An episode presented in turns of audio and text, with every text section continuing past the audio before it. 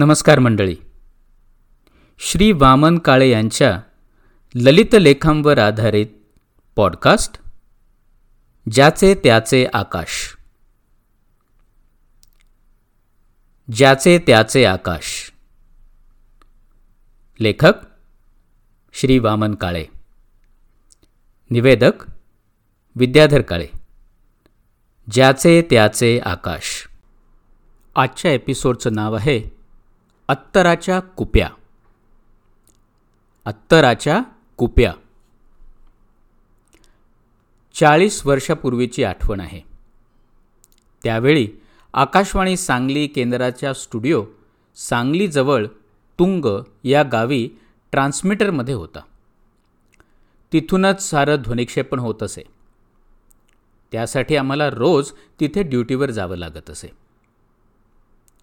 संध्याकाळी ड्युटीवरून थकून घरी आलो होतो आणि कॉटवर जरा पडलो होतो. इतक्यात दारावरची बेल वाजली. मी उठलोच नाही. पत्नीनं दार उघडलं ऑफिसचा पिऊन घरी आला होता आणि तो तिला काही सांगत होता. पत्नीने मला बोलावलं आणि म्हणाली अहो हा पहा काय सांगतोय ते. मी बाहेर आलो. काय रे? साहेब तुम्हाला सर्किट हाऊसवर बोलवलं आहे ऑफिसमध्ये फोन आला होता. तिथे तुम्हाला लता मंगेशकरांना भेटायला सांगितले. मी बघतच राहिलो. एक एक संदर्भ जोडू लागलो. आजपासून सांगलीत दीनानाथ मंगेशकर नाट्यगृहात तीन दिवस श्री दीनानाथ संगीत महोत्सव साजरा होणार होता. लता दिदी त्यासाठी स्वतः आल्या होत्या. आणखीनही या क्षेत्रातली मोठी मोठी माणसं त्यासाठी आली होती. आज रात्री त्या कार्यक्रमाचा उद्घाटन समारंभ होता. रात्री पहिलाच कार्यक्रम होता पंडित भीमसेन जोशी यांच्या गायनाचा. अभंगवाणी हा त्यांचा कार्यक्रम त्यावेळी लोकप्रियतेच्या शिखरावर होता. मला खरं तर रात्री पंडितजींच्या कार्यक्रमाला जायचं होतं पण दुसऱ्या दिवशी माझी सकाळची ड्युटी होती. सकाळच्या ड्युटीला पहाटे चार वाजता गाडी येत असे. त्यामुळे मी कार्यक्र रात्रीच्या कार्यक्रमाला जाण्याचा विचार सोडून दिला होता. लता मंगेशकर म्हणजे आमचं परमदैवत. अतीव आन आदराचं स्थान. रेडिओवरच्या नोकरीमुळे तर रोज त्यांची गाणी लावल्याशिवाय आणि त्यांचं नाव घेतल्याशिवाय एकही दिवस जात नसे. एवढं तन मनानं त्या व्यक्तिमत्वाशी एकरूप झालो होतो. चित्रपट क्षेत्रात गीतकारांच्या संगीतकारांच्या तीन पिढ्या होऊन गेल्या तरीही हा कलाकार ध्रुव ताऱ्याप्रमाणे स्वयंप्रकाशित स्वयंभूपणे प्रकाशत होते. गायक गायिका तर किती आल्या आणि किती गेल्या? स्पर्धा तर दूरच राहू दे पण त्या स्वरांशी तुलना करण्याच्या जवळपासही कोणी जाऊ शकत नाही. गाण्यातील एक एक अवघड जागा आणि सर्व सौंदर्य स्थळं अगदी सहज लीलया घेत गायलेली एक एक गाणी आठवत होती आणि सर्वांग रोमांचित होत होतं. सर्किट हाऊसवर गेल्यावर समजलं की आज रात्री साडेनऊ वाजता पंडित भीमसेन जोशी यांच्या अभंगवाणी कार्यक्रमाचं निवेदन मला करायला लागणार होतं. त्यांचे नेहमीचे निवेदक सांगलीला येऊ शकले नव्हते. मी नाही किंवा होय म्हणण्याचा प्रश्नच नव्हता. रात्रीचे आठ वाजून गेले होते. मला पंडितजींना भेटणं आवश्यक होतं. कार्यक्रमाचं स्वरूप ते काय गाणार आहेत कोणते अभंग गाणार आहेत क्रम कसा आहे याची माहिती करून घ्यायची होती. मी तडक पंडितजी उतरले होते तिथे गेलो. तिथे त्यांच्या माणसाने सांगितलं की पंडितजी झोपले आहेत. काल रात्री त्यांचा साडेतीन वाजेपर्यंत कार्यक्रम होता. कुणीही आलं तरी उठवायचं नाही असं सांगून ते झोपले होते. तुम्ही रात्री नऊ वाजता या.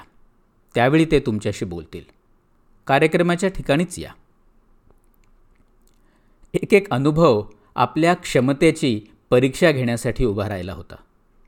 घरी आलो थंड पाण्यानं आंघोळ केली कपडे बदलले आणि कार्यक्रमस्थळी नाट्यगृहावर पोचलो. नाट्यगृह विजेच्या रोषणाईने चमकत होतं. छान रांगोळ्या काढल्या होत्या. रंगमंच रंगीबेरंगी फुलांनी कलापूर्ण सजवला होता. मागच्या पडद्यावर दीनानाथांचं भव्य चित्र आणि खाली फुलांनीच मास्टर दीनानाथ संगीत महोत्सव आणि त्याखाली अभंगवाणी कलाकार पंडित भीमसेन जोशी ही अक्षरं मिरवत होती. नाट्यगृहावर पोचलो तर रंगमंचावर संगीत समारोहाचा उद्घाटन सोहळा सुरू झालेला होता. पंडित भीमसेन जोशीही सर्व पाहुण्यांसह रंगमंचावर बसले होते. आता मी पंडितजींशी बोलणार कधी? उद्घाटन सोहळा संपताच लगेचच कार्यक्रम सुरू होणार होता. पण अद्याप माझा पंडितजींशी संवाद साधला गेला नव्हता. उद्घाटन सोहळा संपला आणि रंगमंचावर पुढच्या कार्यक्रमाची तयारी सुरू झाली. वाद्य आणली जात होती. पंडितजी तानपुरे जुळवीत होते. त्यांच्यापाशी गेलो नमस्कार केला आणि म्हटलं पंडितजी काय गाणार आहात तुम्ही आज? मला क्रम सांगाल का? ते म्हणाले काय काय गायचं ते श्रोत्यांच्या प्रतिसादावर ठरवायचं. तुम्हाला मी पुढचा एक एक अभंग तिथे सांगेन. अडीच तीन तासाचा कार्यक्रम. त्यामध्ये प्रत्येक गाण्याबद्दल त्याआधी कल्पकपणे नेमकं बोलायचं. अशावेळी तुमचा अभ्यास वाचन आणि व्यासंग याचा उपयोग होतो. नेमके शब्द आकर्षक वाक्यरचना आशय परिणामकारकता आणि नेमकी अभिव्यक्ती हे मला आकाशवाणीनं शिकवलं. कार्यक्रम सुरू झाला. एक गाणं सुरू असताना पंडितजींचा एक साथीदार मला पुढचा अभंग सांगत असे. मैफिल फारच रंगत चालली होती. पंडितजींचा बुलंद आवाज मधूनच तार सप्तकाला स्पर्शून जाणारी उसळत्या सागराच्या लाटांसारखी तानांची आतषबाजी. रंगात आले की भीमसेनजी फक्त गळ्यातून गात नाहीत तर सर्वांगाने गातात. गाण्याची अभिव्यक्ती हाताच्या चेहऱ्याच्या सर्व मुक्त हालचालींनी होत असते आणि संतांच्या अभंग अक्षरांनी ती प्रासादिकतेची पातळी गाठते. रोरिंग लायन सारखं हे गाणं चैतन्यमय होतं. तुडुंब गच्च भरलेलं सभागृह. टाळ्यांच्या प्रचंड आवाजात दुमदुमून जात होतं. माझ्या निवेदनाच्या शैलीला मैफिलीत पंडितजीही श्रोत्यांबरोबर उत्स्फूर्त मुक्त दाद देत होते. समोर लताबाई हृदयनाथ मंगेशकर भावंड गोनी दांडेकर अशी मंडळीही दाद देत होती. चढत चाललेली ही मैफल रात्री दोन वाजता संपली तरी नाट्यगृह गच्च भरलेलं होतं. कार्यक्रम संपल्यावर पंडितजी लतादिदींबरोबर फोटो झाले. पंडितजींनी मला आत नेलं. माझ्या पाठीवर हात थोपटीत म्हणाले मैफल छान रंगवलीत तुम्ही. पंडितजींच्या पायाला हात लावून मी नमस्कार केला. तेव्हा मला छातीशी कवटाळून देत म्हणाले थांबा पिशवीतून एक पाकिट काढलं आणि माझ्या हातात ठेवत म्हणाले हे ठेवा. मी म्हटलं काय हे? तुमचं मानधन? मी पुन्हा त्यांना नमस्कार केला आणि म्हटलं पंडितजी तुम्ही माझं एवढं कौतुक केलं. पाठीवरून हात फिरवला यात मला सारं मिळालं. असं म्हणून मी पाकिट त्यांच्या हातावर ठेवलं. पंडितजी पाहतच राहिले. ते भारावून गेल्यासारखे म्हणाले आता आशीर्वाद देण्याशिवाय मी काय देऊ? रात्र बरीच झाली होती. पहाटे उठून मी सकाळच्या ड्युटीवर गेलो.